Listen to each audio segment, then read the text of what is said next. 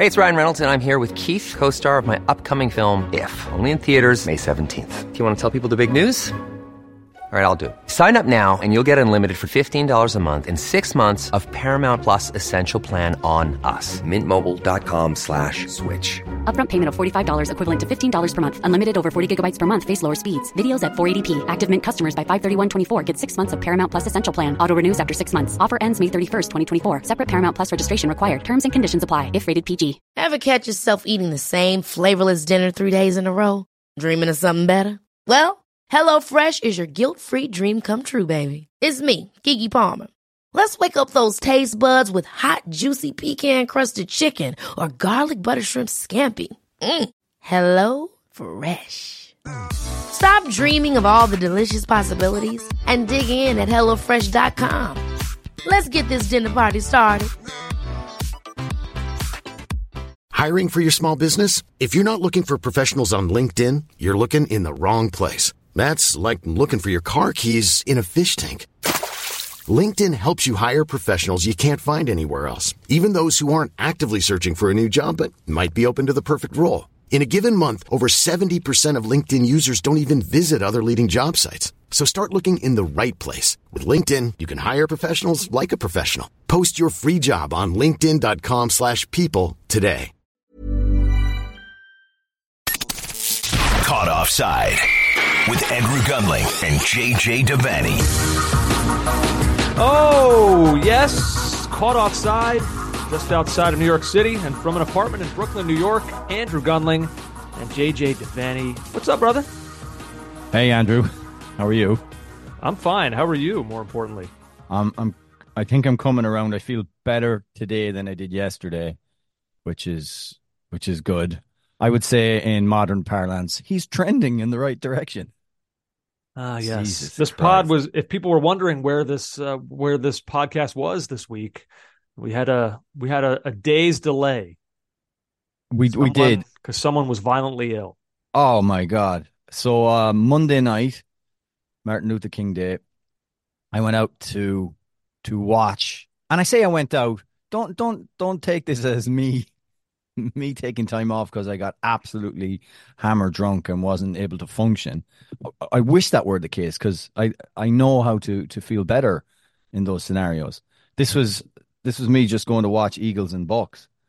Um, and so I watched the Eagles and the Bucks, uh, enjoyed it immensely, and um, and then I uh, I, I I went home. So Monday uh, Monday night into Tuesday morning, uh, woke up and I put it this way: all of my insides wanted to be on the outside through my mouth.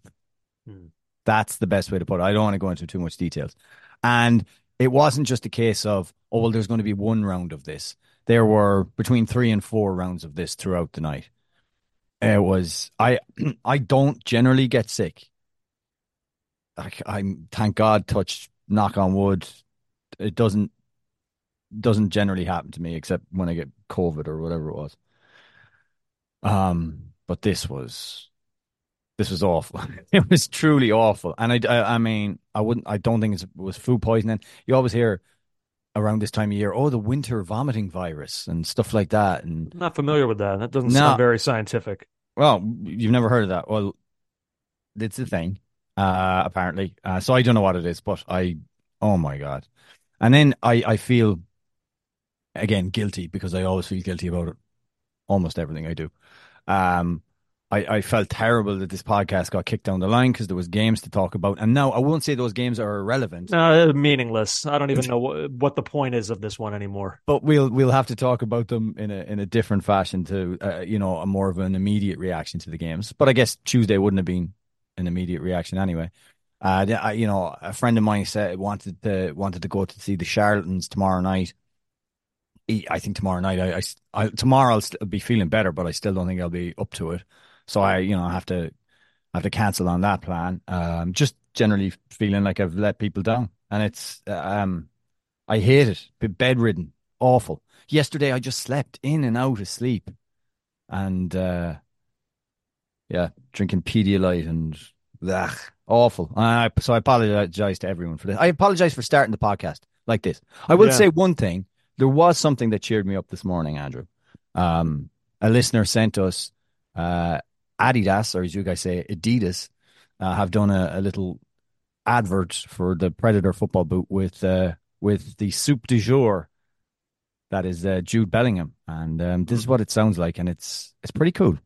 Surely everyone being able to score is a good thing.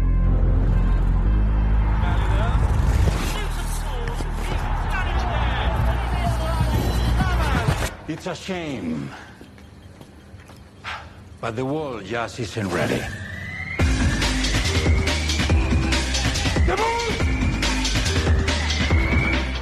the the only problem I have with this advert, Andrew, is that it suggests very strongly that the reason Bellingham is doing all these goal scoring is because this boot is so state of the art. It, it allows everybody to score.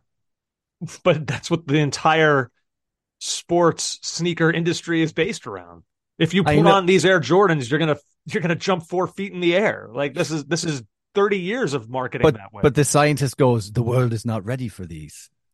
And Jude says, shouldn't everybody be allowed to score? Uh, You know, it, it's almost plaintively.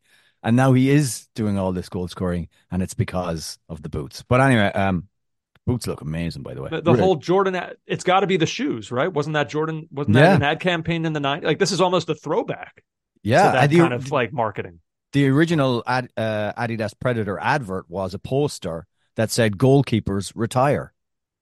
That is because everyone was going to be scoring mad goals Yeah. because of this. So anyway, that was pretty cool. I think it's Uh, how we should market our shirts. If you wear this, you'll be able to speak eloquently for an hour and 20 minutes consecutively. I think eloquently is pretty strong for us. Speak. You'll be able to say words in a row. Yes. The store, we should remind everyone the store is open. It's running. If you recently ordered a shirt and you're wondering why it's delayed, it's because JJ was violently ill. That- Um, whoa, whoa, whoa, no, or if you we- ordered one recently and it smells like vomit, well, that, that that's also why. Yeah, listen, I, I, I, I, as time goes on, I really resent you having any involvement in my work in, No. in what I do here with this thing because all you do is S on it. All you do is S on it, uh, guys. The the first round of orders came in. Those those shirts are now being made, and I will be shipping to you hopefully next week. So that's how it works. Because he's So- sick. No, no, no, because they have to be made, Andrew. We don't we don't have a massive warehouse where we store all our t-shirts and I just go and pick them and send them. You see, this is how little you know about what what's being done. So they In won't smell name, like vomit. I I'm I'm going to try and get an addendum made to our LLC where I get the 90% of the profits for these t-shirts and you Oh, get zero. Careful. Oh, careful. You be careful now. this could all go away in an instant. Yeah. Speaking of going away in an instant, um, while we're riffing here, Mourinho gone at Roma. And now the clamber amongst, from what I've seen, Republic of Ireland fans and US fans to have him installed as their manager begins. I do wonder if that is his next move because I we have said, and it should be noted too, he was very he was really emotional about this exit. I saw Yeah. a video of him in his car where he was he had, it looked like he had clearly been crying, like his eyes were red and puffy as, as fans were kind of giving him like a kind send off, not a- not an They love one. him, though. You know, uh, he's going because fundamentally, not they didn't really, they didn't really advance in the league. That's fundamentally why he's gone. Right. Um, but it didn't mean there wasn't a lot of love engendered for him. It- it- char- charisma and personality gets you an awful long way, and the fans loved him. And the Euro- the Europa Conference League trophy clearly meant a lot to them, even though it, it, it for a club of Roma stature, it's obviously the lowest on the on the totem pole. Um, uh, Europa League finalists as well. You see, he's a good cup manager. He like playing the way he, He, does. he has to go to the international game. I, I really think managing a national team is the right progression for him, not just because of what you're saying that he's a good cup manager and that's exclusively what you're managing, are a variety of cup tournaments, but like we, how many times have we said this over the last several years on this show about about national teams and about international soccer right now? His style, while it's perhaps going out, you know, a little bit obsolete in in club football, like if you look at successful national teams, it's kind of how they play Like the free flowing, really fun to watch teams are not necessarily the teams that are winning a lot of trophies. We've said even even France, who who can do both, but we've even we've even had that gripe about them at times that they could they could be more open and more fun to watch than what they are. England, it's always the gripe with them, and yet they've never been more successful, except in the '60s.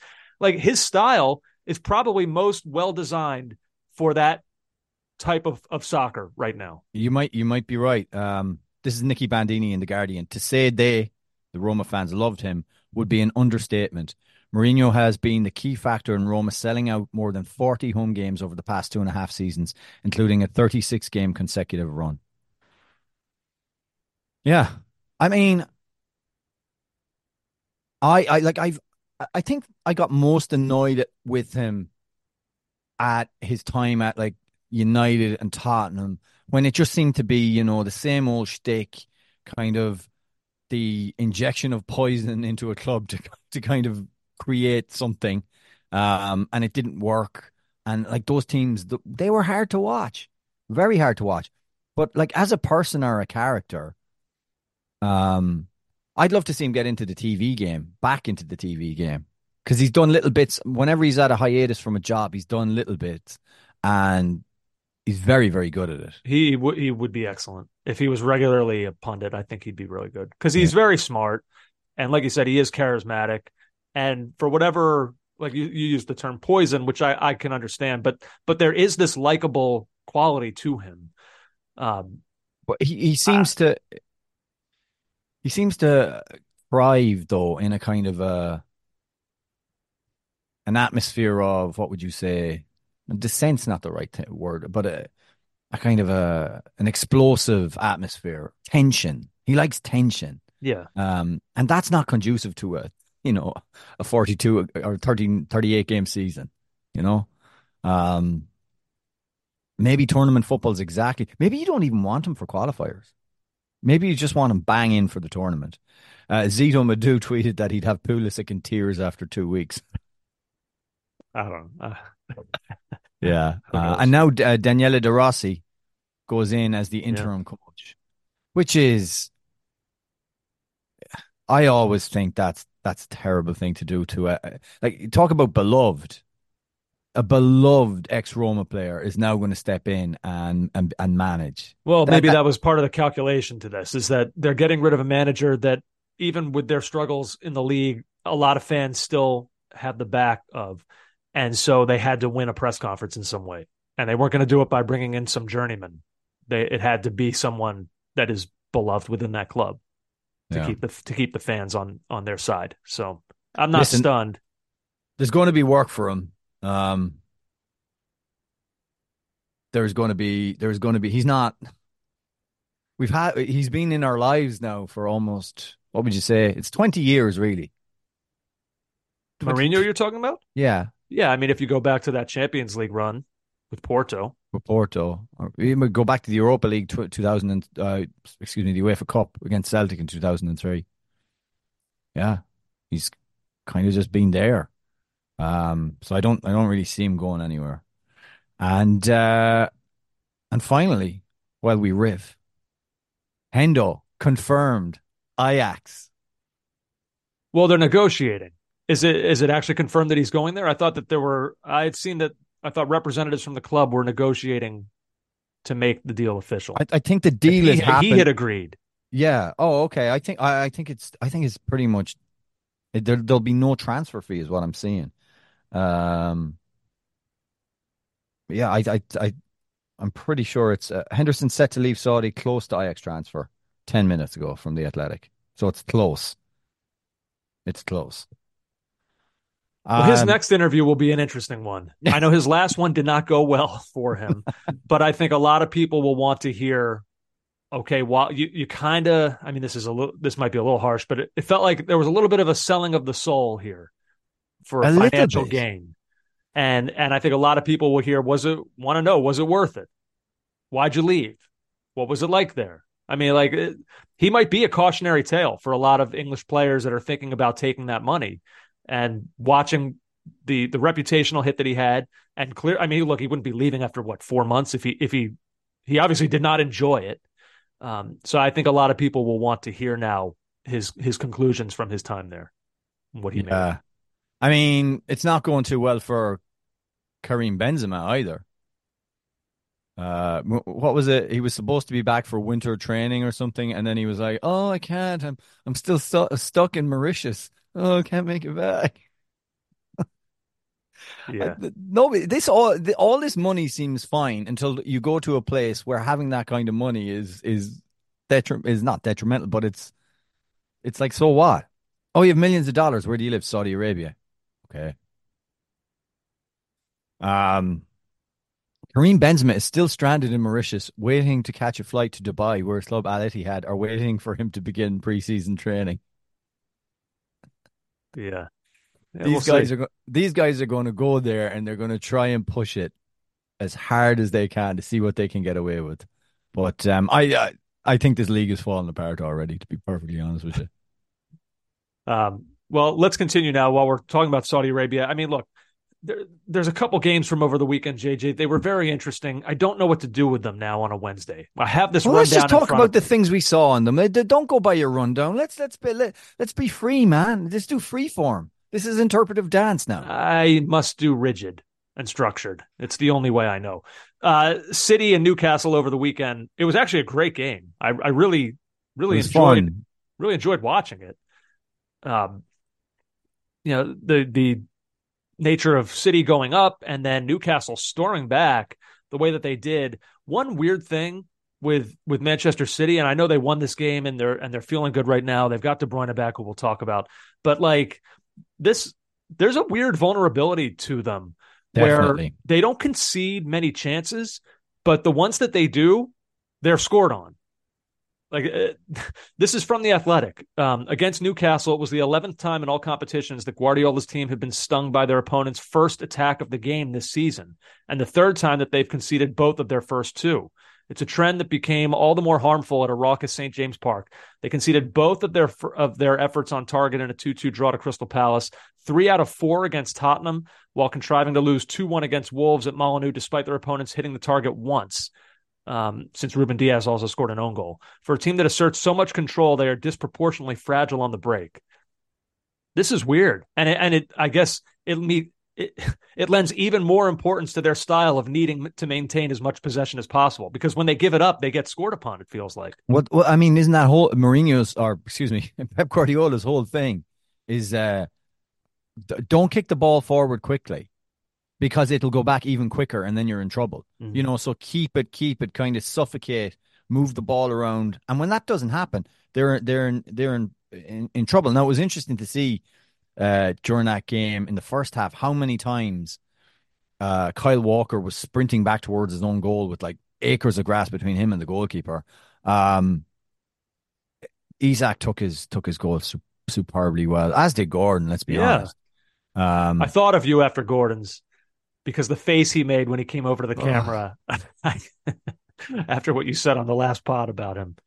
Um, I just thought that it was a face that you probably would have been disgusted by.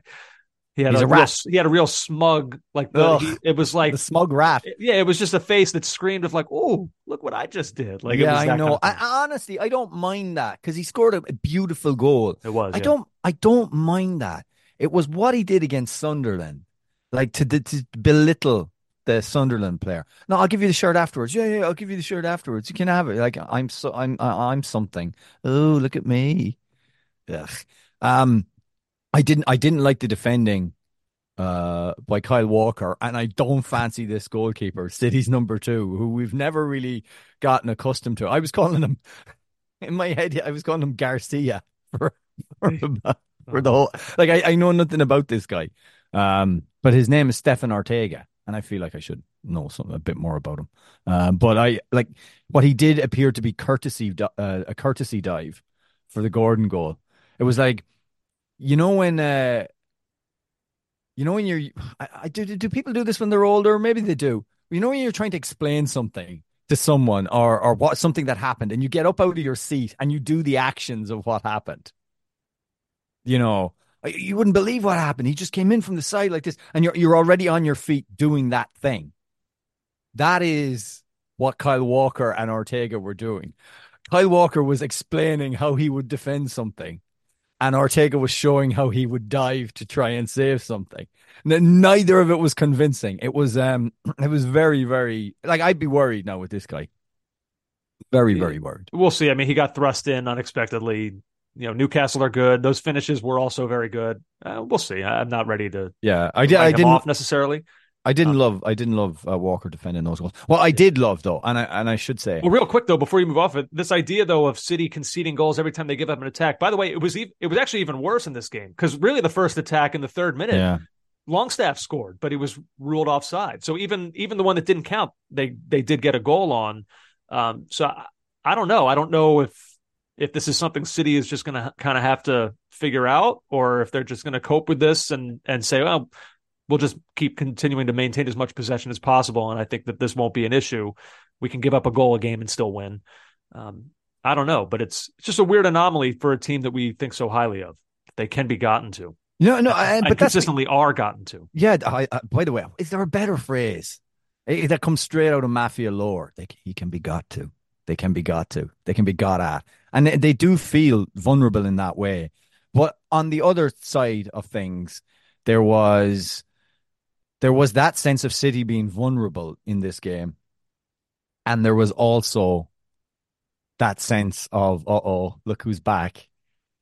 I mean, for, let me talk about Bernardo Silva. For, like Bernardo Silva, nobody who really watches football underrates him, but I still think I want to call him underrated because that's what people do with players they really like. They just say, "Oh, he's underrated."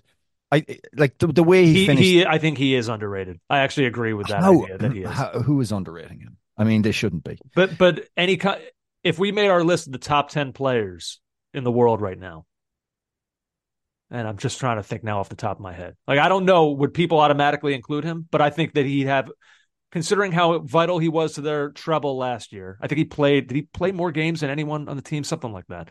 Um, and then what he's doing this year, I think you can make a real case that he's a top ten player in the world. But I don't know how many people. Yeah, are maybe. in- right, right away thinking of him. yeah, no well, because it's hard on City to break through. Like we we've seen so many like especially a guy like Bernardo Silva who for the first few years that he was there it was hard to tell is he like a regular first team player? Is he a rotational player? So for for some people it might just be a first impression of him. Like I wonder if Julian Alvarez will have a hard time breaking that barrier in people's minds. Right now he's one of the best players in the world but his first impression at City was like well he hardly ever plays. So it might take a while for some of these guys to like rewrite the narrative on them. And also, I do think playing for Manchester City can often stifle how you're regarded, just because, well, oh, well, they're expected to win. Oh, well, they win every year. Oh, you know, so it's Yeah. it's it's harder to see that. But Silva's finish on the goal was, I don't know, that is still that is still one of the the best, the most enjoyable finishes you can see. Now, I still think the Dubravka, through no fault of his own, he could be expecting so, a flick at the near post. Absolutely, he's got to get that little bit farther over, so he leaves that bit for for Silva. That that that almost inviting angle for Silva to do that, but to execute and to get it so perfect, it was so deft, was brilliant. But um, but yeah, let's look at the. Uh, but, but people loved um our comparison of De Bruyne to a lawyer who's uh, running off to court uh, after just doing uh you know playing squash in the morning or whatever. that that hair really gives him that vibe. What a brilliant goal that was, Andrew. What an absolutely brilliant goal. Everything about that was so bloody good. might have only been the second best thing that he did on the day. I mean, look, I know that goal was huge. It tied the game.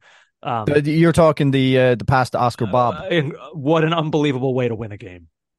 Like, uh, and by the way, I give Bob credit. It's a weird thing just calling him Bob. Like, that's No, it's a hard thing to get used Bob. to. Bob's your next door uh, yeah. neighbor. Oscar Robert. Um, I can't call him Bob. No, it sounds like, But, like, even- for the police. Oscar Bob Tango Zulu. And but like I give him credit too. His run was great, and his finish. I mean, his footwork around the keeper, uh, Oh, around awesome. Dubravka to to be able to finish that was amazing as well. Um, but De Bruyne, like to pick that out as perfectly as he did, to see the run, but like it was not an easy pass that he made to lob that in over the top like that as perfectly as it was. He's, you know, I was reading something about De Bruyne coming back from this injury, and he talked about the importance for him of like having been away from the game. And like he knew he wasn't coming back right away. So he just sort of like he just left the game for a little bit and allowed his mind to sort of just like relax itself from football. And he talked about like feeling like truly refreshed, as refreshed as he's felt in, in years playing the sport. And I wonder, you know, I was going to mention something later, but I can bring it up now about like Kylian Mbappe talked this week to British GQ magazine about how he sees soccer going the way that the NBA has gone of Oh. load management and that kind of thing. Yeah. And I wonder, like De Bruyne talking that way, and then you can see it. I mean, he's always great, but you can see since he's come back in these first couple appearances, it's just like the way he's hit the ground running is extraordinary. And there's there's there hasn't been any like slow build other than the fact that he hasn't started these games. But in terms of his performances, this is like prime De Bruyne. And I wonder if other guys are going to see this and think like, I could use I could use that kind of sabbatical from this sport, physically and mentally too. I, yeah, I hear what you're saying. Load management is, is key now. The game is so much faster. The the stresses on players are huge. I worry a lot if that. I mean, that mentality. I, look, teams are playing like sixty plus games now, Yeah, and, and these guys and these and those are the elite teams, and the elite teams are comprised of guys who are then all going off to their national teams and playing more games. So, look, I'm a huge NBA fan, and I can tell you, in my lifetime as a basketball fan, nothing has hurt the sport more than load management. From a view, I- for, for me as a viewer, I I used to like I used to turn on TNT, and whatever the game was, I would just watch it because I love basketball, and I don't do that now. And it's because like I just don't like subliminally almost I just don't trust who I'm going to see playing in that game that it's going to be like a, a true representation of those teams. And soccer already deals with that to a certain extent. I mean, I know that as somebody who plays fantasy soccer that like you wake up in the morning and sometimes it's like, well, why is he not playing? What the heck? Um, if that becomes even more and permeates the sport even more than it already has, and you know, I I do worry about that. People want to see these these players, and I- if they can't give it their all and have to take games off hear for no reason. That's that's dangerous. But yeah, but we just talked about the stats, Andrew. First of all, to compare basketball, and I'm not saying bas- basketball isn't a physical sport. It, it very much is a physical sport. But there there are games, uh, and basketball is one of those where you can have breaks within within a game. Like it's not as continuous as soccer. And we're seeing. We talked about the stats. We're seeing massive rise in hamstring injuries. Oh We're no, I, I agree. I'm saying all the more reason that soccer should be worried about this. Yeah. So, uh, but but did, did- I I don't think we really like what De Bruyne did with that goal to pass it into the bottom corner. Um, I know the past Oscar Bobb was good, but it, it, when when De Bruyne gets turned and attacks that pocket of space, you can just see in his eyes he knows exactly what he wants to do. Now, to not make the defender and then put it into the bottom corner with and, and it wasn't a strike. Well, it was obviously a strike, but it was it, he much. passed it. It's so good, man. It, it's so good. Um, he's the best player that's ever played for Manchester City. Uh, yeah, I would I would agree with that. You can keep your Kompanys. You can keep your Agueros. Keep them all. He's the best player, I mean, look, we'll see. best all-round footballer that's ever Yeah. played for them. I, I would agree with that. Since Um, they, We'll see where we'll see where Haaland ends up, where this is headed. And by the way, the fact that he's not back yet, I mean, there's there's still room for this team to get better this year. Um, but yeah, right now, as it stands, De Bruyne, I would agree with that. Um, not much on the Newcastle side. I saw Joelinton. I don't know if it's official yet, but there's a chance now he could be done for the season with a groin injury. That's I not saw that. good. no, Um, obviously, a big worry for a team that's dealt with injuries all the season. I will say, look, they they've been terrible lately. In this game, um, I actually thought that they they did have some nice moves, some nice patches of passages of play. They like we said, they scored a couple goals, almost had a third with Longstaff in the beginning, almost had a, another one right after. I mean, there was a five minute stretch where they got those two goals and then nearly came right back on the break again. And your man Ortega uh, made a big save to keep it uh, at just two for Newcastle, but they they almost had three goals in five minutes. Um, and then in the second half, it was a bit of a different game. Uh, they defended and City pressed on and eventually got there too. But i- is it enough to look at Newcastle and say, okay, maybe they're on their way back? I don't know. They lost, so it's hard to take too many positives from it. Um, at home, no less. But there were some moments in that game where you thought, okay, maybe they're out of of the Champions League. Maybe they can refocus a little bit on this. Um, and and sort of weather the storm the rest of the year as opposed to the the free fall that they kind of appeared to be in during December. We'll see. Um, any more yeah, on this I, game? I, no, yeah, I, I hate, I hate like I, I Newcastle did do well in this game, but again, it, it's it's one of those where I'm not I'm not sure what happens now, especially with the potential injury to Joelinton. Uh, they're not going to do any activity in this transfer window, or we feel like they're not. Um, so I kind of feel like they'll, yeah, it's um, they're in a they're in a weird spot right now. They're in a very strange spot, and and it's something we we should talk about down the line. Like, w- what is what happens now?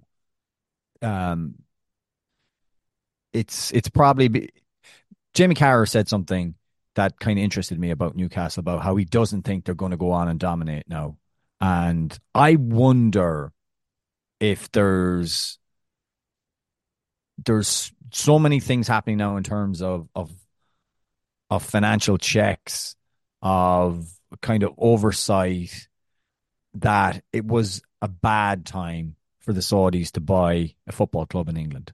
I was going to bring that up later when we when we do talk about Everton and Forest. I was going to bring this up specifically, but if you're talking about it now, I'll say it now. I I agree with that idea. I don't Yeah. think I don't I would agree with Jamie Carragher that you know I don't know maybe there might be an opportunity for them to sort of have a one off here and there, but uh, seeing how serious now these financial restrictions are, um, and I think how seriously teams, Newcastle included, because they've talked about this, having to stay within those those guardrails. Uh, I don't. I think they might have missed their window. Like they could have been Manchester City if they had done this ten years earlier, but I don't think I don't think that can happen now. They could be good. They could qualify for Champions League again. They could still get good players, but like this idea of buying their way up into being the best club in, in England and in Europe, if people thought that that was going to be the case, I think we're seeing now that I don't know that that can happen. Maybe No, I'm not- yeah, I don't think so either. but yeah, we'll talk about Everton and Forest a little bit later. Um, one other game in the Premier League from a few days ago we wanted to mention Tottenham. They go to Old Trafford, they leave with a point. Um, again, good game. This one on the Manchester United side, I don't know. In some ways, it kind of felt felt very like representative of the season they've had. Like they did some things right, but it's never quite enough to overcome the things that they do wrong. Like the good, like they started this game, they started well what a what a great finish from Rasmus Højlund on that goal. I mean, it looked you know Tottenham were scattered all over the place, but then they did kind of to their to their credit, like Destiny Udogie, who's up in an attack position, he does sprint all the way back and he does kind of recover and get back into position. And so it, it, it's then left on Højlund. They're only scoring that goal there if the finish is incredible, and it was. It's a great finish from him. They spread Tottenham out. You know, Marcus Rashford, like I talked about with him, the more I watch him, the more I sort of think as he goes, this team will go. Again, he had moments where he played well. His finish was excellent for United second. Um, that's you know reason to feel good maybe if he's starting to round back into form. But then, but they do, but they undo all of their good with enough bad things that they can't overcome it. JJ, their set piece defending was Oh so awful off Oh corner kicks. I mean, Spurs scored on one, hit the bar on another, had another one that was cleared off the line. These are just corners, you know. So you have that, and then to start the second half, you come out of the, the locker room asleep like that. No one tracks Bentancur's run into the box. I guess looking back on it, Eriksen kind of does, but then he stops completely, which either leads me to believe that he's just, I don't know, didn't care, or if he thought he was passing him off to someone else that just didn't continue to track the run for him. I don't know, but you can't allow someone to just run into the box by themselves. Timo Werner slips them the ball, easy goal. They, you know, and then even at the end, they had a chance to win it. And, and I, look, I don't want to criticize McTominay too much because he saved them on several occasions this hmm. season. But my God, you have a free header. There's no Tottenham has left him alone. There's no one around him, no one within six yards of him, and he's only six yards from goal. Puts it over the bar. I mean, you know, they they United will look back on this one. They were really they were not happy after this game. I think in all ties, there's a winner and a loser. They felt like the loser, and they they probably should. A lot of their problems felt a little bit self inflicted. Yeah, I, I think like watching the game, you could see how Tottenham are absolutely set up to be one of the one of the few teams that United can can get at. Uh, you saw them going at Pedro Porro like for most of that first half. They're kind of trying to overload down that side. They look they look dangerous on the break. The big conversation on Sky afterwards, uh, in the Sky studio, was uh, just how Spurs should have won the game, how Spurs were the better team. And the concern from Gary Neville was we still don't see patterns of play and patterns of movement with United. Like if they're not playing a team that gives you space in behind, like what what are they good at? What do they do? Like that's the problem, Andrew. The manager has has he's come in, but the manager has been we what we expected from from him was what he quickly realized he couldn't deliver, which was Ajax 2019. So he can't do that. So he said he's going to make this the best counter-attacking team in football. But I mean, unless you're playing a side that are actively going to give you those kind of opportunities, it's not going to really work for you. And, and which Spurs- Tottenham kind of do, and, and United of still course they win. do. Tottenham will do it for anyone because it's just the way we are, mate. That's how we play. Um, but you're right. You're gonna really hamstring yourself if you if you make those individual errors. The the the Richarlison equalizer, it's it's a nice header, but look at where Wan Bissaka ends up. Like behind Richarlison with two hands on his back. Like this weak effort, like basic defending, shove yourself in, get goal side. And then that- and then when Romero hit the bar, he was left even more alone. Oh, I mean, ab- absolutely. And and the Bentancur goal. Were you watching that thinking, why isn't anyone doing anything? Yeah, it was weird the way he could run in sort of Just run in, and I don't know who the defender was in front of him, but and, and then look at your goalkeeper. Some for some reason decides to go low, and I mean it's a great finish. Don't get It's, me wrong. He- yeah, I, I, I don't put it. that as much on Onana. That's He- he, tough. he don't drops know. a knee there. I don't know what I I don't know what he's doing. Um. So so Big Jim Sir Big Jim Ratcliffe is in there and installed now with uh, operating the quarter of Manchester United that is solely involved with football operations, and like apparently they're going to have meetings all this week. There's there's going to be changes. I, I'm fascinated to see what he comes up with. I'm I'm or, or what what his group comes up with or what what changes are made. But um, we got some criticism for on Twitter for I mean, not much actually, uh, but a little bit for saying that uh, that uh, when we went through the Manchester United, one of the the last time Manchester United made a good signing, and and we we suggested that Lisandro Martinez hasn't been a good signing, and he came back. Did we, did we suggest he wasn't good? We kind of said We said he was he's been injured. hurt. Yeah, Yeah. I don't know. Like So he- I didn't he- say that he. We didn't say he wasn't good. He's missed he's missed so many games. If you look at uh, like he's he's been out for 105 days for for this season. It's been it's been I mean there's no point a, a, a signing can't be good if he ha- if he doesn't play. Now I will revise that if he comes back in and, and proves himself to be Sure. you, you know and, and like he, he can be good when he does play. We know that, but uh, that that's just to clarify that point. But you look at the rest of the team, even the goals, Andrew, though, to to to go back to Gary Neville's point about like passing and moves, you know, like it's a great finish from Højlund, but it's an accident. Like Rashford's got the ball and he's looking to create an angle. He nearly runs into Højlund, and it's Udogie that that tees up Højlund. Yeah. You know, so much of what United do is is kind of relies on individual brilliance and off the cuff. And and and now Roy Keane's argument was, well, you can say how you can say all you want about how well Spurs played, didn't win the game. It's, it's still finished two two, and he, you know, he says you got to focus that that United in their current state. That's a good point, and I, I accept all that, but I just don't. I I I don't. I don't see Ten Hag being manager. Uh, I don't know if I fully agree with Keane on that. I mean, boy, that's given that's saying that's speaking pretty highly of Tottenham. That a Tottenham side on the road without Son, without Maddison. I mean, they're two best attackers. You know, missing multiple members of their midfield. Um, you know, I know they had Van de Ven and Romero back, but those guys, that's literally their first game back from injury. I don't know if they're 100% yet. Um, you know, if if that's where we're at with United, and we've talked about a lowering the bar with them, but a Tottenham side kind of in transition, missing some of their best players on the road, and Keane, and that's Roy Keane's comment for United. Like eh, that is yet another sign of the bar being lowered. Oh, that, def- that they that they shouldn't be expected to to win that game at home. I yeah, definitely. It, it's it's it, it, it's taken me forever to recalibrate expectations for Manchester United. So I'm sure a former club captain, Sure. it's it's going to take that bit longer. But um, I actually enjoyed the game mostly. Yeah. Was- Any was- any initial impressions of Timo Werner's return? I, I I think he's so good on the ball, on the ball. Oh, he shot wide. yeah, that's it was a it was a and look, he had an assist. Uh give him credit. You know, he Mary, was he's a- got lots of good attributes. Yeah, but he's but going to run the channels for you. He's going to get on the ball. Um, and then he's going to like his first effort, where it, Werner Werner cuts inside, and I'm like, top corner, go on, please, top corner, shh, Shankopotamus. almost hit it out of the stadium.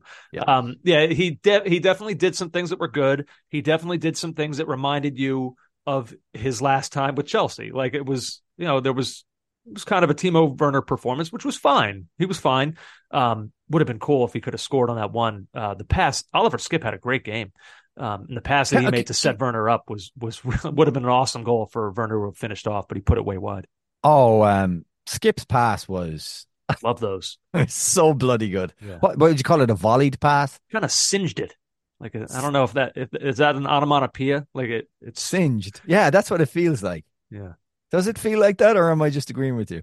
I don't know. You know, that's never. It's not Yeah. usually your your modus operandi. he singed it onomatopoeia. Yeah, I guess. Yeah, because it, it's it's like he's cracking a match. It's not a it's not full contact on the ball. It's like creating a spin. It looked beautiful. Yeah, would have been a cool goal to finish. But uh, one other personal note. Um, so, uh, the, on the tribal nature of of Personal sports note. and this sport in particular, um, my buddy Berenson, who you talk with Ah, from time to time, who's poor- a diehard poor Manchester United fan, Dan. he texted me during the game, and he's like, "Garnacho, ha- absolutely a penalty, has to be called." I, may, look, he's United. I'm Tottenham, Yeah, so sure. this is how I guess this is how it goes. But like, really, is, is that is that what we want?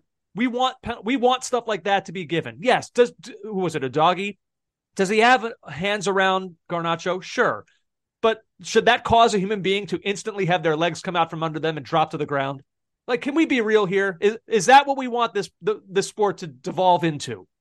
Come on, give me a break. Yeah. And I saw Dale Johnson, so I wrote back to him. I said, I said, oh please. I don't know if he thought I'd agree or say, yeah, we got away with one, but I went right back and just said, save it for United, your United buddies. All right, I don't need that. That's ridiculous. You really think that's a foul? Come on. And Dale Johnson on ESPN FC, he said, no, that's that's never a penalty. uh, And But- yeah, But but and like on we and, go. and and Dan Dan's a good lad. In fairness to him, now we, Sure. we should all we should we should state that vociferously that he is a good lad.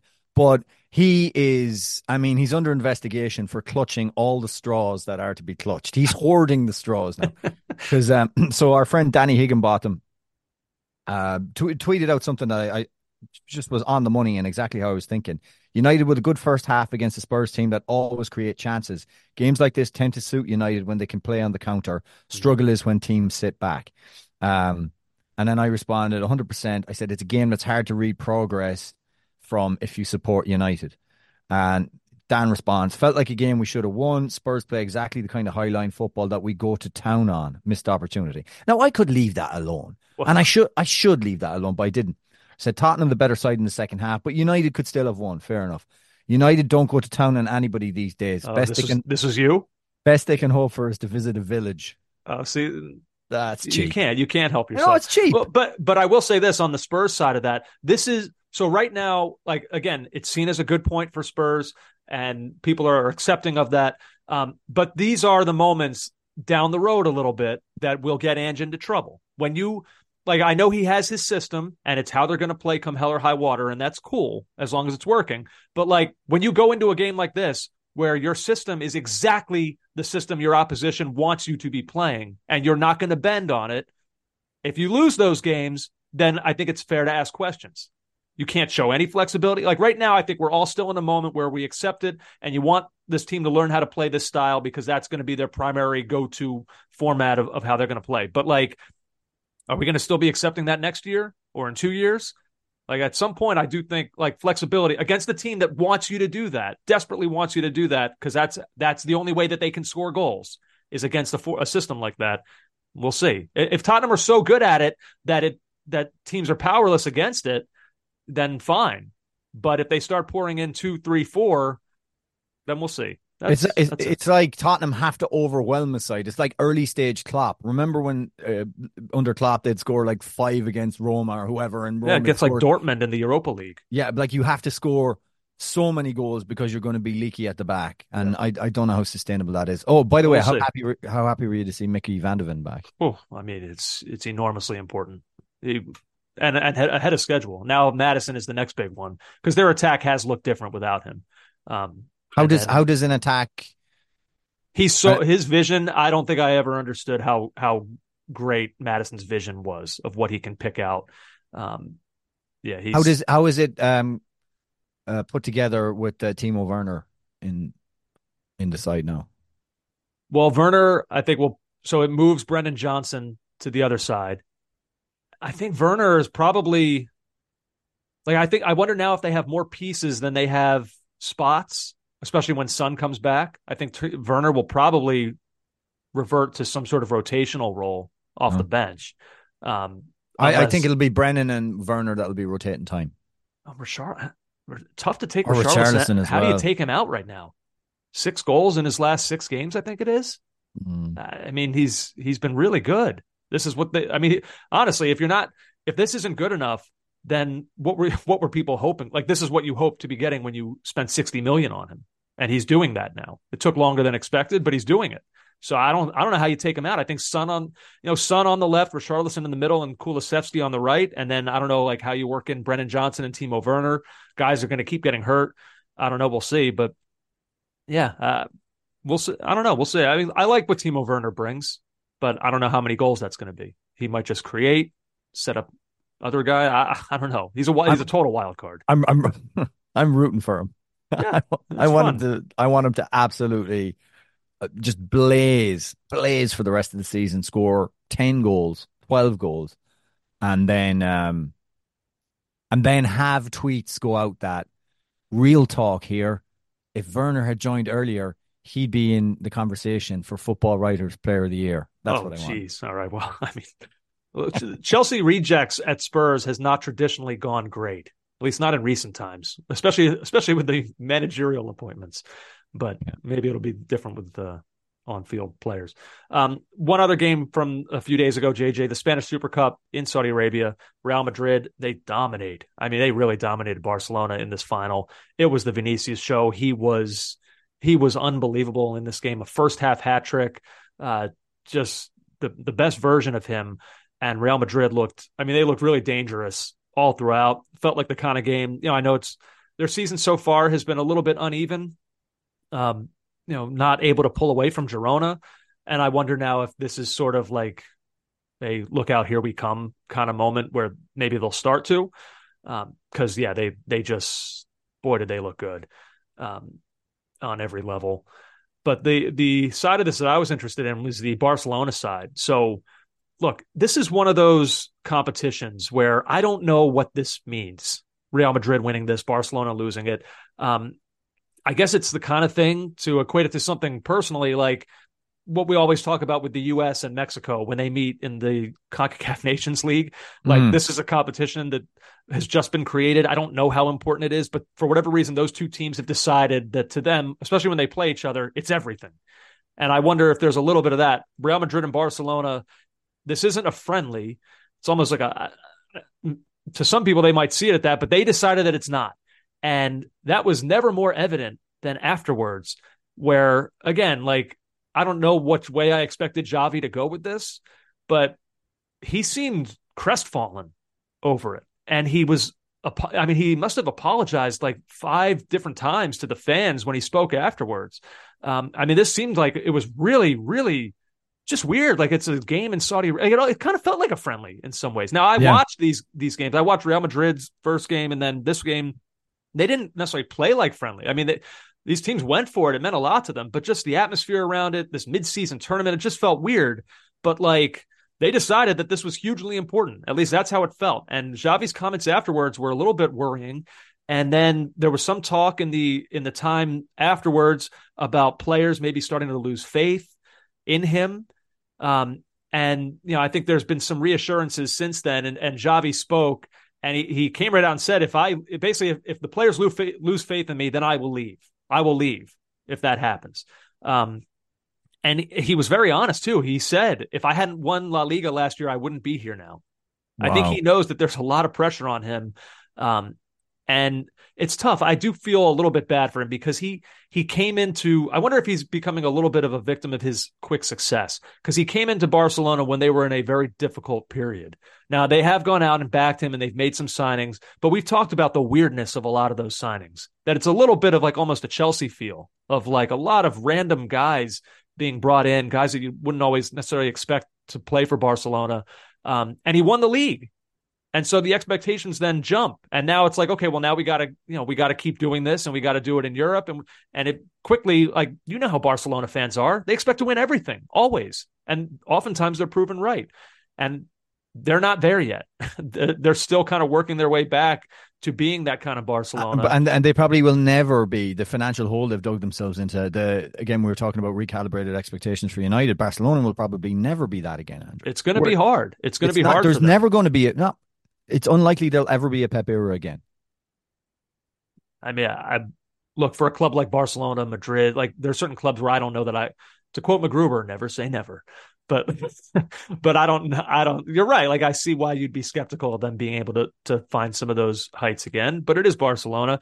But this is the danger and we've seen it with like Lampard at Chelsea, guys like that. Like when you when you hire a legend to be manager, there's weird there can be weirdness when things go wrong. And it's for a guy who's one of the, the greatest Barcelona players ever, one of the winningest players ever. Before he was manager of this club, I remember watching like the Barcelona documentary and like going they're going through all the of his teammates and they're all like oh Xavi's going to manage this club like we all yeah. know where where this is headed this guy's born to manage this club so when things don't go well and I guess that's how it's viewed right now with how they're playing and losing this to Real Madrid in something that apparently they really wanted to win um, there's some there's some weirdness there, and it's it's gonna it's already kind of fraying for Xavi, and you can see that on his face.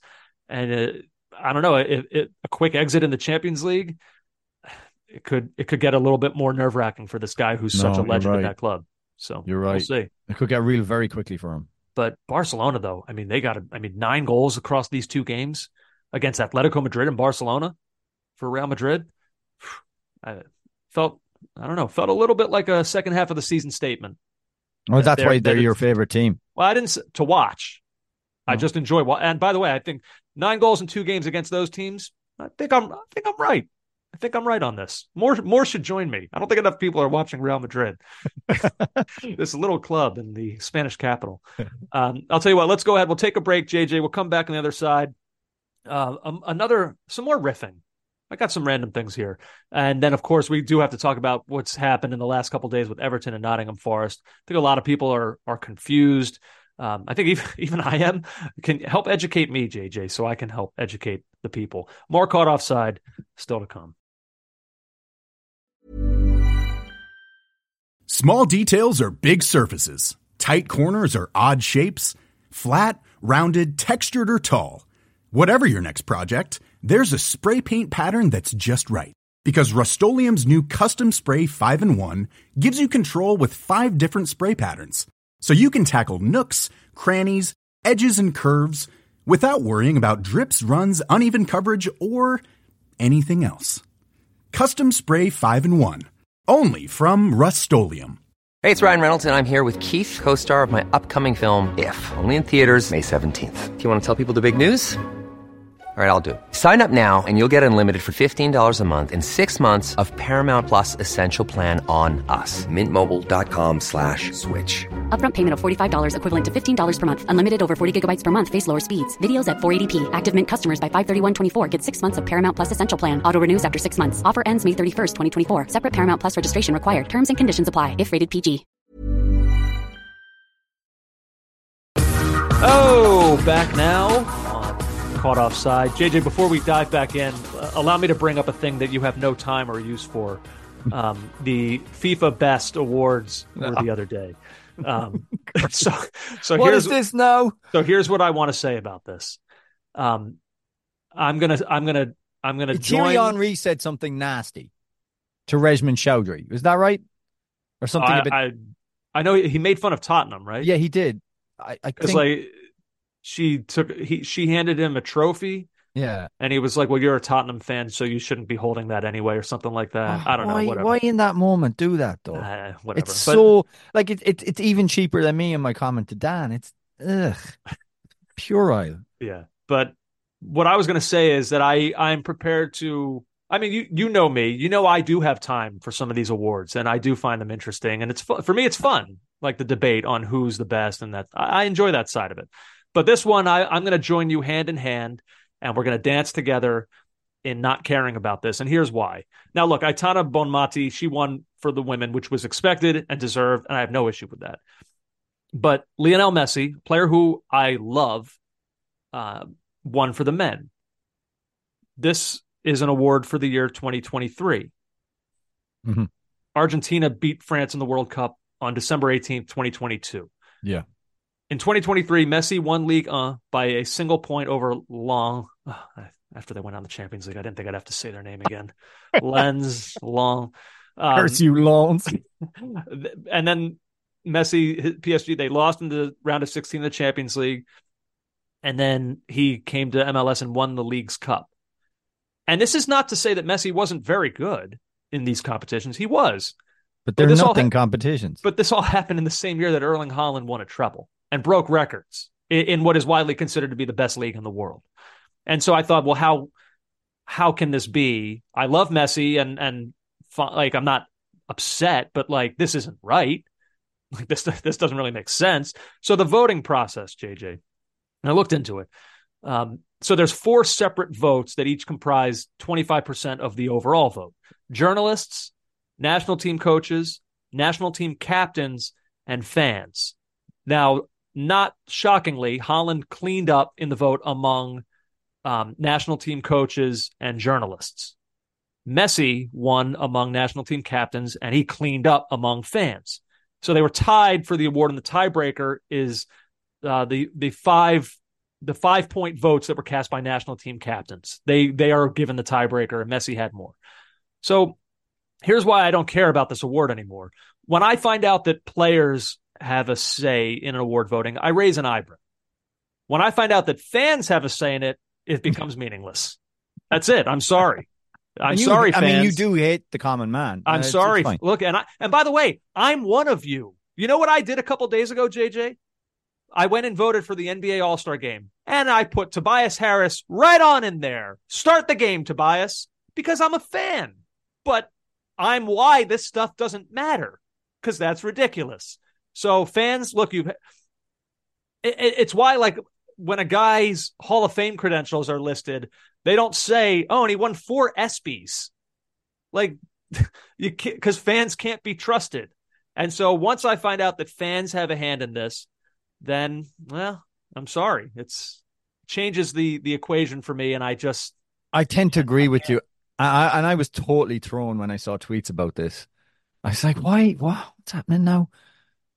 Uh, yeah, just I, how many of those fans do you think watched Messi and Haaland this year that voted? I don't know. I don't know where you go to vote for this. I'm guessing it was like tweeted, and like you know, it's Messi so you, people just vote for him. is this the is this the last? By the way, that, that applies to national team captains too. They're not watching; they just know it's Messi and they they all worship him. Is this the last residual uh, muscle memory of the Ronaldo Messi era where we all stopped? I, I think, I think the past 10 years, 12 years of Messi and Ronaldo winning, hoovering up all these awards, Yeah. kind of buried the individual award in football. I mean, the PFA award, Football Writers Award, I think in England still means something to me. Uh, is that the one that Jordan Henderson won? I confused. All right, Well, it means that- nothing to you anymore. And I just, I, was I a- agree. that- I, it died that day for me. I, I agreed with you on that one. I didn't think that was correct. But but but Ryan that was Giggs won- journalists just trying to. Well, They no, give- that's they gave Giggs it as well, and uh, in was it 07 or so, and it, that didn't feel right then either. That was it was more of like a lifetime achievement award at the time. But I do think they they need to do something with these awards, and and I would say first of all, jazz them down a bit, like they're they're they're they're, two Golden Globes, they're two Oscars, they're trying to be too smart, too clever, too big. Just just you know get back to basics a bit with just the presentation of them. And and yeah, don't you can't have in this era you cannot have fans involved. You simply can't. We can't be trusted. We've No. lost the right to be trusted. So yeah. So and I'm okay with it for certain like all, voting for an All Star game, sure. But like this, these awards are used to tout like who's great, who's better than who, but not anymore. You won't hear me. And by the way, I don't think I've ever said like, oh, well, he's won four FIFA Best awards. Uh, yeah, won't hear it from me. I haven't. No, FIFA it- That's that's from FIFPRO, which is the the union, right? That they run this FIFA best thing, don't they? Um, sure. And also, it's a terrible name. Yeah. Be Yeah. best. Ugh. Yeah. But congrats to Messi. So another feather in the cap of MLS. We have the reigning Ballon d'Or and FIFA Best winner Yeah, right here. they should release those uh, those figures, those t- those uh, viewership figures. They should really do that. Let us. I mean, then it will just prove that it is the top in a top three league in the world. There you go. Um, JJ, before we get to Everton and Forest, I did want to mention a quick January transfer note. Uh, not one to be surprised by necessarily, but one that is very important nonetheless. Gio Reyna making it abundantly clear he wants out, and it looks like the wheels in, are in motion for this to be happening. I mean, look, he's he's played, he's appeared in 12 games. This, he's played 320 minutes this season. He's got to go. He's got to go. Dortmund are looking for apparently somewhere in the neighborhood of 15 million euros for him. Um, now he's recently switched representation and he's a Jorge Mendes guy now. Um, I'm reading from ESPN FC. According to sources, the 21 year old has been offered to multiple clubs already Marseille, Monaco, and Lyon. Uh, in France, Real Sociedad, Sevilla, and Villarreal in Spain, as well as Portugal's Benfica. Uh, Mendes has also mentioned, not surprised. Get, I want you to guess, JJ, which other club Jorge Mendes has mentioned uh, Reyna possibly going to? Oh God. Come on. Um. Uh, Wolves. there you go. oh, oh, Imagine that. how has that happened? Imagine that. And Nottingham Forest, too. Uh, those are the two. that That's because Forest mentioned. one. Forest like nom nom nom. Give me everyone. Yeah, they, those are the two that Mendes has mentioned in the Premier League. Um, so we'll see. Uh, look, I, I fully agree with this idea that he has to go. It is easy to forget sometimes because of how long we've been aware of him that he is still only 21. Like, there's Yeah. still like a whole career ahead for this guy, but this next move is important. Um, Can you imagine those meetings though? Uh, Gio, you know, you fantastic. Uh, you know, you've done so much. A World Cup. Uh, you know, you, you playing for the U.S. men's national team in very important Concacaf games. You, you, the Bundesliga, being involved with the top. You've done so much. We we'd love to have you at our club. We we would love it. Is um, what's what's your dad doing? yeah. Is he is he? He's not around, is he? He's not going to be doing anything, is he? Right. Like he's hired like a are, are should we be waiting to find out with how little Reyna has played this year at Dortmund? Like that that, that Claudio has like a private detective who's been on Edin Terzic just digging. uh, uh, Oh, we- there's- there's we too need to many let those- jokes, we need I'm to af- let those jokes die. Yeah, we have to move on. I have a Yeah. bunch of them, but I'm worried about slander. the the well they're jokes though the thing though that um the thing that's interesting with Reyna though like I, I swear i i think he's really good and yet like why why does he struggle to break through in some of these sides? My my quick answer is injuries. Yeah, and he just it's hard for him to maybe show everything that he's got. Um and you know when he does get ahead of steam going an injury pops up that kind of knocks him back and then players pass him. I mean look dortmund are loaded. Like they have there's a lot of and now they've just got Jadon Sancho. So you know he's got to go but when he, like when i've seen him play for the us i think this we're a different team when he's out there. Even for dortmund at the end of last year remember the last game of the season jj if nothing else he had, he had two assists in it. You thought okay well maybe you know this will give him confidence. He can you know he can do this. That was a huge moment. Um, but he can't he can't get a, a consistent run of form. And i'm just wondering what is the type of club for him to go to. I, I saw in the in the report i don't know was it Julien Laurens? There's there's a lot there's particular interest from uh, from la liga where they think his style is well suited for that league yeah. I mean, is his style being American, and we're seeing an American doing well? like there could be a bit of two plus two there. Uh, he has to stay fit. I think he can play in any league. I think he's good enough. Um, I wonder. I wonder what to be to be thoughts about his athleticism and his and his pace in the Premier League.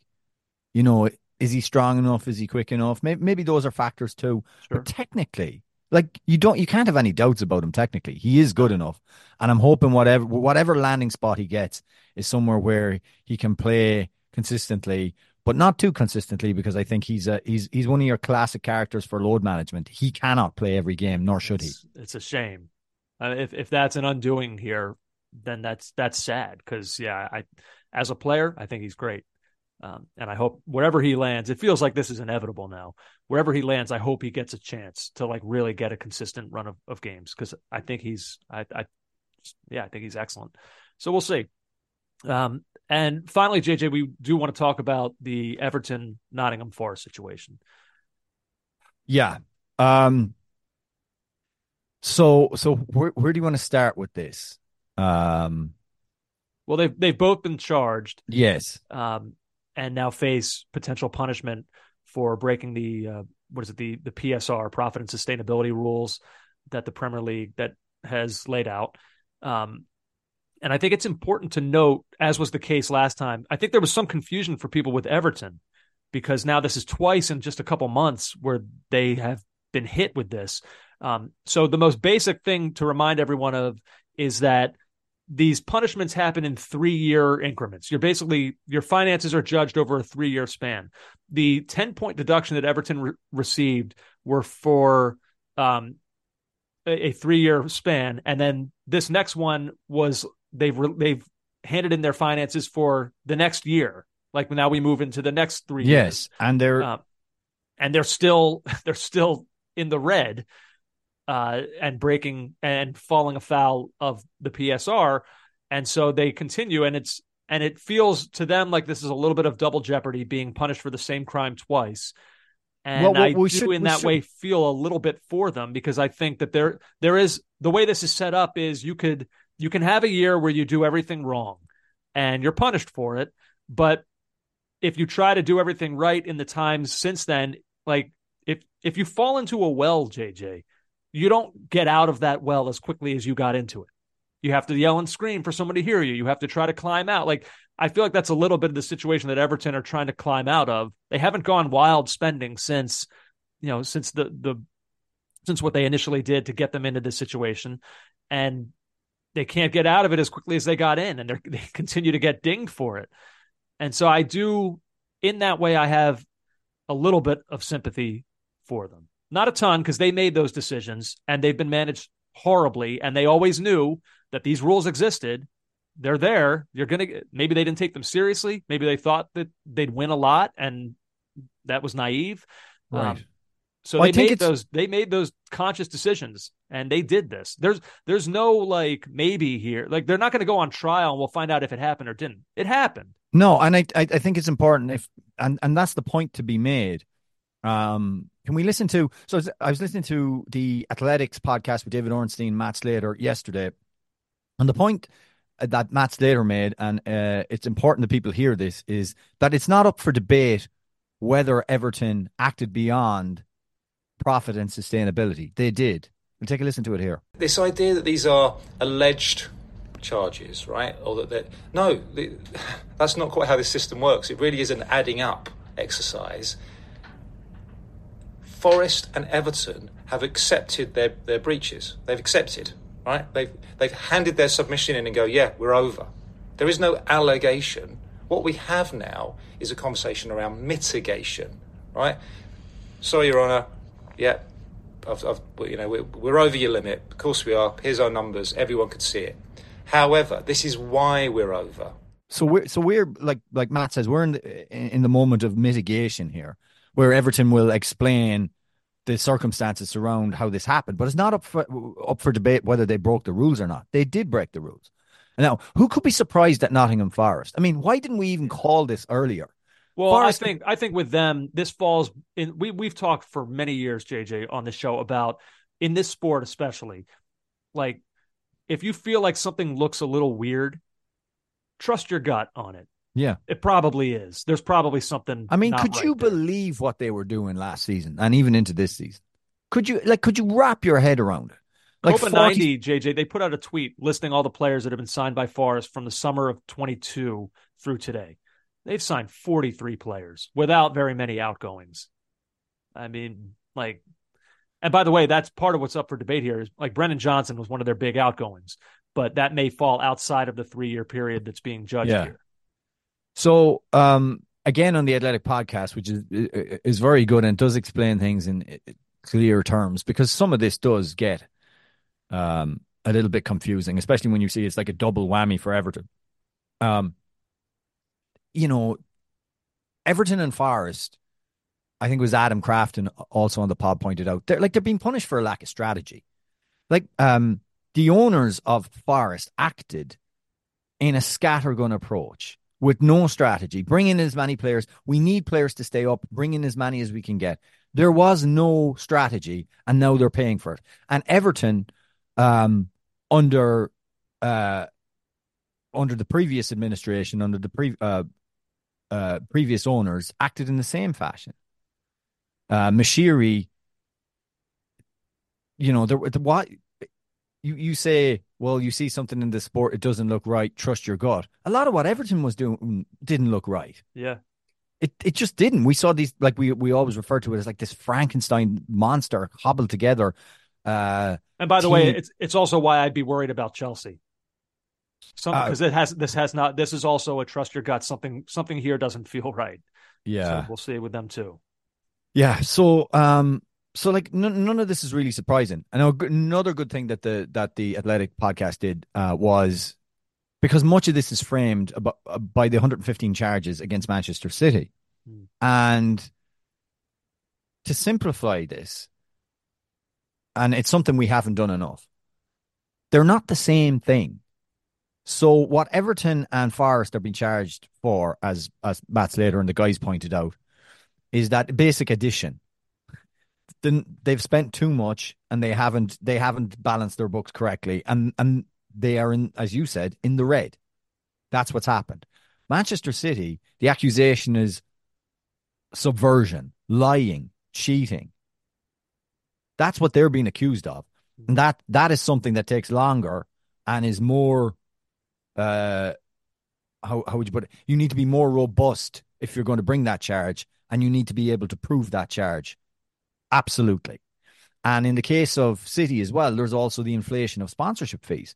They subverted the rules by by in, inflating sponsorship fees coming into the club. So this is how they could pay for the, for that because the sponsorship fee was X, but it wasn't really, Mm. and that money was back channeled. And and you're not just fighting uh, Everton Football Club PLC or Nottingham Forest, whatever. You're fighting a, a nation state. So there may be frustration with fans that this is taking so long, but they these are these are two totally different charges. What we're seeing with Everton and Forest is like the purest form of making sure your books balance within the considerations and the rules of the profit and sustain- sustainability. That's what we're seeing here. With with Manchester City, what we're seeing is much more fundamental. It And and could be punished much more severely. much more severely, much more severely. Yeah. Um, with regards to Everton, so I thought this was interesting from uh, Alan Myers at Sky Sports, who talked about them. And he says the club is at quite possibly the most significant crossroads of its history right now, fighting with every ounce of energy to stay in the top flight, oversee a takeover of the club, and move into a brand new stadium, one which they see as the key to its future success. Many at the club feel they are not only fighting all those challenges, but also the establishment. While there's an acceptance of we could have done better, there's also a, a real sense that they're trying to do the right thing, not only for themselves, but for the Premier League status as the greatest league in the world. However, they also feel that several clubs have had the benefit of doing all that before the current restrictions were imposed, and now it is a near impossible job for any club trying to join the party at the top. I think there is some truth to that. I really do. And that's why I was going like I mentioned earlier, I think Newcastle are, are in the process of maybe learning that lesson that with these current financial guardrails that are in place, we are, the Premier League is in a dangerous place right now where there are a select few clubs who got in while the getting was good, solidified their status, and now this is how it's going to be. And we might have years where, yeah, somebody finds their way in, but it's not sustainable long term. And in the end, it's going to be a select few club. There, there are only a few clubs that can win in this in the Premier League, and I think that that's right now we're all still like it doesn't feel like there's outrage over it, but at a certain point, it's. I know for you, you've used the term boring before, yeah. even even with regards to some of the Man City Liverpool title yeah. races, which have been compelling and they're great teams, but the inevitability of it all. And I think that this is a danger that the Premier League and a lot of other leagues, quite frankly, are already in. But the Premier League now is is entering that space. I think there's only a few teams that feel like they can win, and Everton, I think, is is pointing that out here, and Newcastle might be learning that lesson as well. And maybe this was always the way it was going to be, even going back to 1992. Maybe like maybe this was you when when the break breakaway Premier League was formed. I mean, it was formed basically by the top clubs and and the top clubs really wanted it. And why did they want it? Well they wanted more profits. They wanted to to to ring fence their status. And every year or every few years afterwards i mean even 2016 when the top 6 at the time voted that they would get a, a larger cut of the TV revenues coming in. You know everything right. has been has been done towards that. Um and and this is probably the inevitable conclusion. Now, there's there's more worthy cases than Newcastle United who are owned by you know a sure. massive you know, but there's but you're but you know but they're going to be the best example of it because they have more money than everyone at, in the league, but they can't they can't they can't but, use that power. But look at the casualties along the way, Andrew, of this story. You know, we, we're we're we're focusing on oh hey look at Everton. You can say Forest twenty years in the wilderness was almost a you can see that as a cautionary tale. Leeds, um, Leeds United, but but don't like there's cases beyond Leeds. Look at Bolton Wanderers recently or relatively recently in the Premier League. Look at the way they've fallen apart. Reading, like look at the state of Reading right now. Fans running onto the field, getting a game suspended in the EFL Championship or EFL League One because of of of of, of the of the owners. Um, Michael Delaney's piece still rings with me from 2019 about again everything has been channeled toward the Premier League. Even the rise of Wrexham. What was their what what was their aim? As much as you say their aim is to to to to build up this this football club, this one storied football club, and bring them back to where they should be, belong. I mean, Ryan Reynolds talks about the Premier League. There's this funnel of everything towards the Premier League, and clubs take massive gambles to do that huge, enormous gambles. I mean, Burnley took a gamble. It, it's worked out so far, but they're going to have to repeat the trick next season. And there's no guarantees that it, it will be a successful second time round. And then what state are they in financially? All we see is stories of teams up and down the Football League who have made that gamble to get to the very top in the Premier League and failed because the money, the riches, everything that's available there. And that's why it's so, so important for these clubs to stay up there because once the parachute payments stop after a few years, or two unsuccessful or three unsuccessful seasons of trying to get back up, then your club is in dire straits. Um, English football is is fundamentally broken right now, and we need something.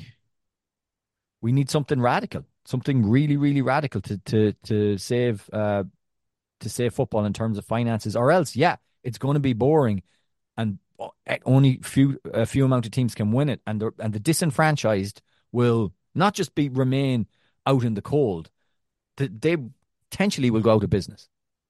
Yeah, that's possible. Yeah, I don't know what the new. I mean, you say something, you know, some radical new change. What would that? I mean, salary cap? Like, I don't think we'll ever see anything like that. You know, I, I look at baseball with their luxury tax um, how that resets when you go under I it. think I think that's all that has to all be on the table now. And I would have been against it originally, but I think that all has to come onto the table now. Whether clubs will, be willing to do that is another thing, and I would doubt it. Yeah, I mean, look, the, the salary cap is the only true way to create real parity. Uh, if that's what they're after, I don't. I don't know that that's what they're after. Um, but but I will say that for anyone who thought like you know all the time we we talk about financial fair play. Oh, ha ha, yeah, that's a real thing. Ha ha ha this PSR in England, I think we're finding out that this is real. They're not messing around with this. And you know we'll we'll, well see we, what we happens. We're we're in the early stages of this, and uh, and right. the charges, and and Everton are still, by the way, fighting the last charges. Yeah. So we have to see how that works out. We have to see um, There, there's so much. Yeah, it, it- we we are only at the beginning of this, but but it, it, if but there will se- be resolution fairly soon because the the Premier League has said that they will not accept basically the season ending and then point deductions being handed out retroactively. They want everything settled before then, so everyone knows what they're playing for. Well, let's the- see on- exactly what that means. Then. Yeah.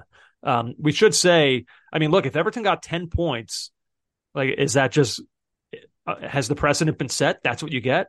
Because if that's the case, then Nottingham Forest are in real trouble. They're 15th right now on 20 points. If they go down to 10 points, they'll be in 19th, just one up on Sheffield United. Um, you know, and Everton, uh, are they going to get another 10 point hit? You know, they survived the first one, but they're 17th right now on 17 points. They get down to seven points. I think uh, then then it becomes more real to say goodnight to that club in the Premier League. So we'll see. It's, it's a bit of a frightening time for those clubs and anyone else who's looking at their finances right now from a couple years ago and thinking, "Uh oh, we're going to have to submit this soon in, in this three year period," and uh, I'm worried about it. Chelsea, and we'll see what happens with City as well. Um, JJ, that's about all I got. You got anything else? No, no, but I tell you what, this po- podcast has made me feel better, and isn't Oh. that isn't that what we're all looking for in this these troubled times? They say that better? the, the best medicine is a good podcast.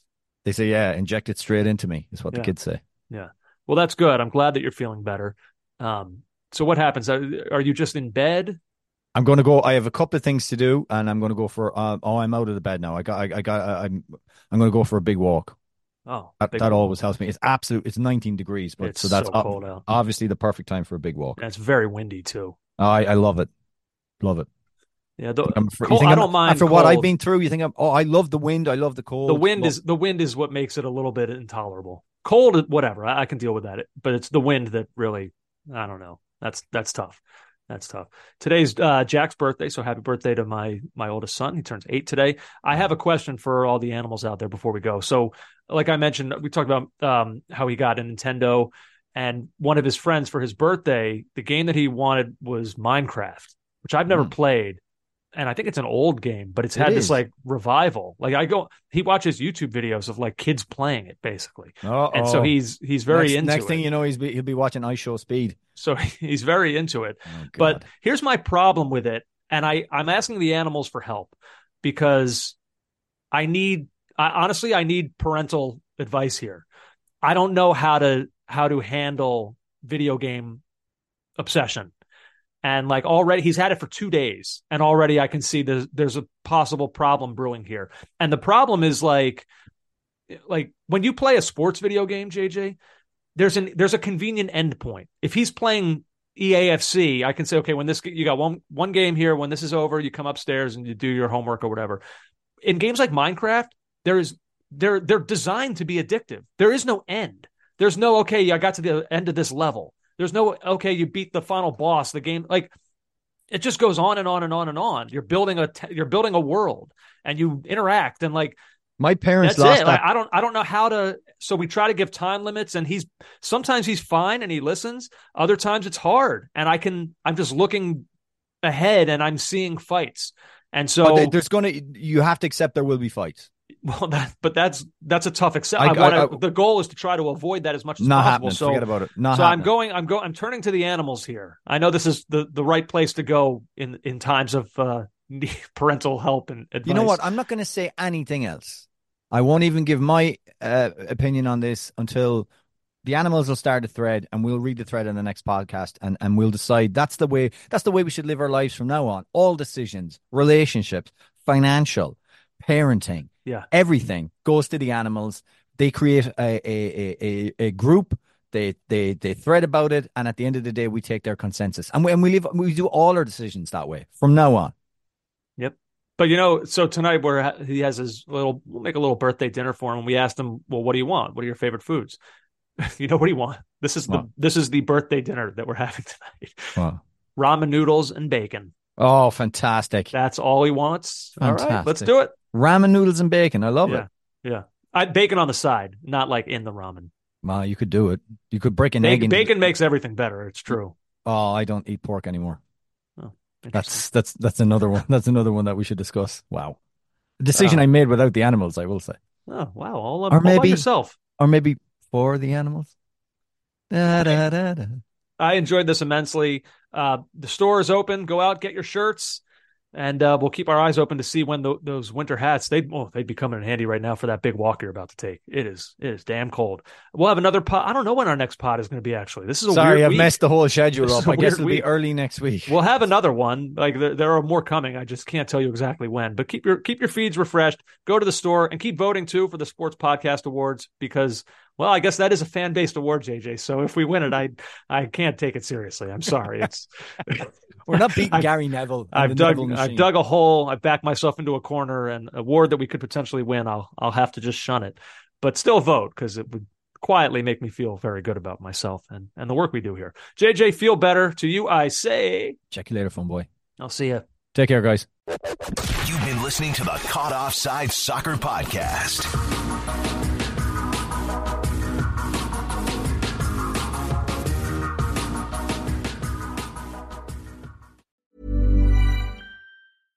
Ever catch yourself eating the same flavorless dinner three days in a row? Dreaming of something better? Well, HelloFresh is your guilt-free dream come true, baby. It's me, Keke Palmer. Let's wake up those taste buds with hot, juicy pecan-crusted chicken or garlic butter shrimp scampi. Mm. Hello Fresh. Stop dreaming of all the delicious possibilities and dig in at HelloFresh.com. Let's get this dinner party started. Planning for your next trip? Elevate your travel style with Quince. Quince has all the jet setting essentials you'll want for your next getaway, like European linen, premium luggage options, buttery soft Italian leather bags, and so much more. And is all priced at 50 to 80% less than similar brands. Plus, Quince only works with factories that use safe and ethical manufacturing practices. Pack your bags with high-quality essentials you'll be wearing for vacations to come with Quince. Go to quince.com slash pack for free shipping and 365-day returns. This message comes from BOF sponsor eBay. You'll know real when you get it. It'll say eBay Authenticity Guarantee. And you'll feel it.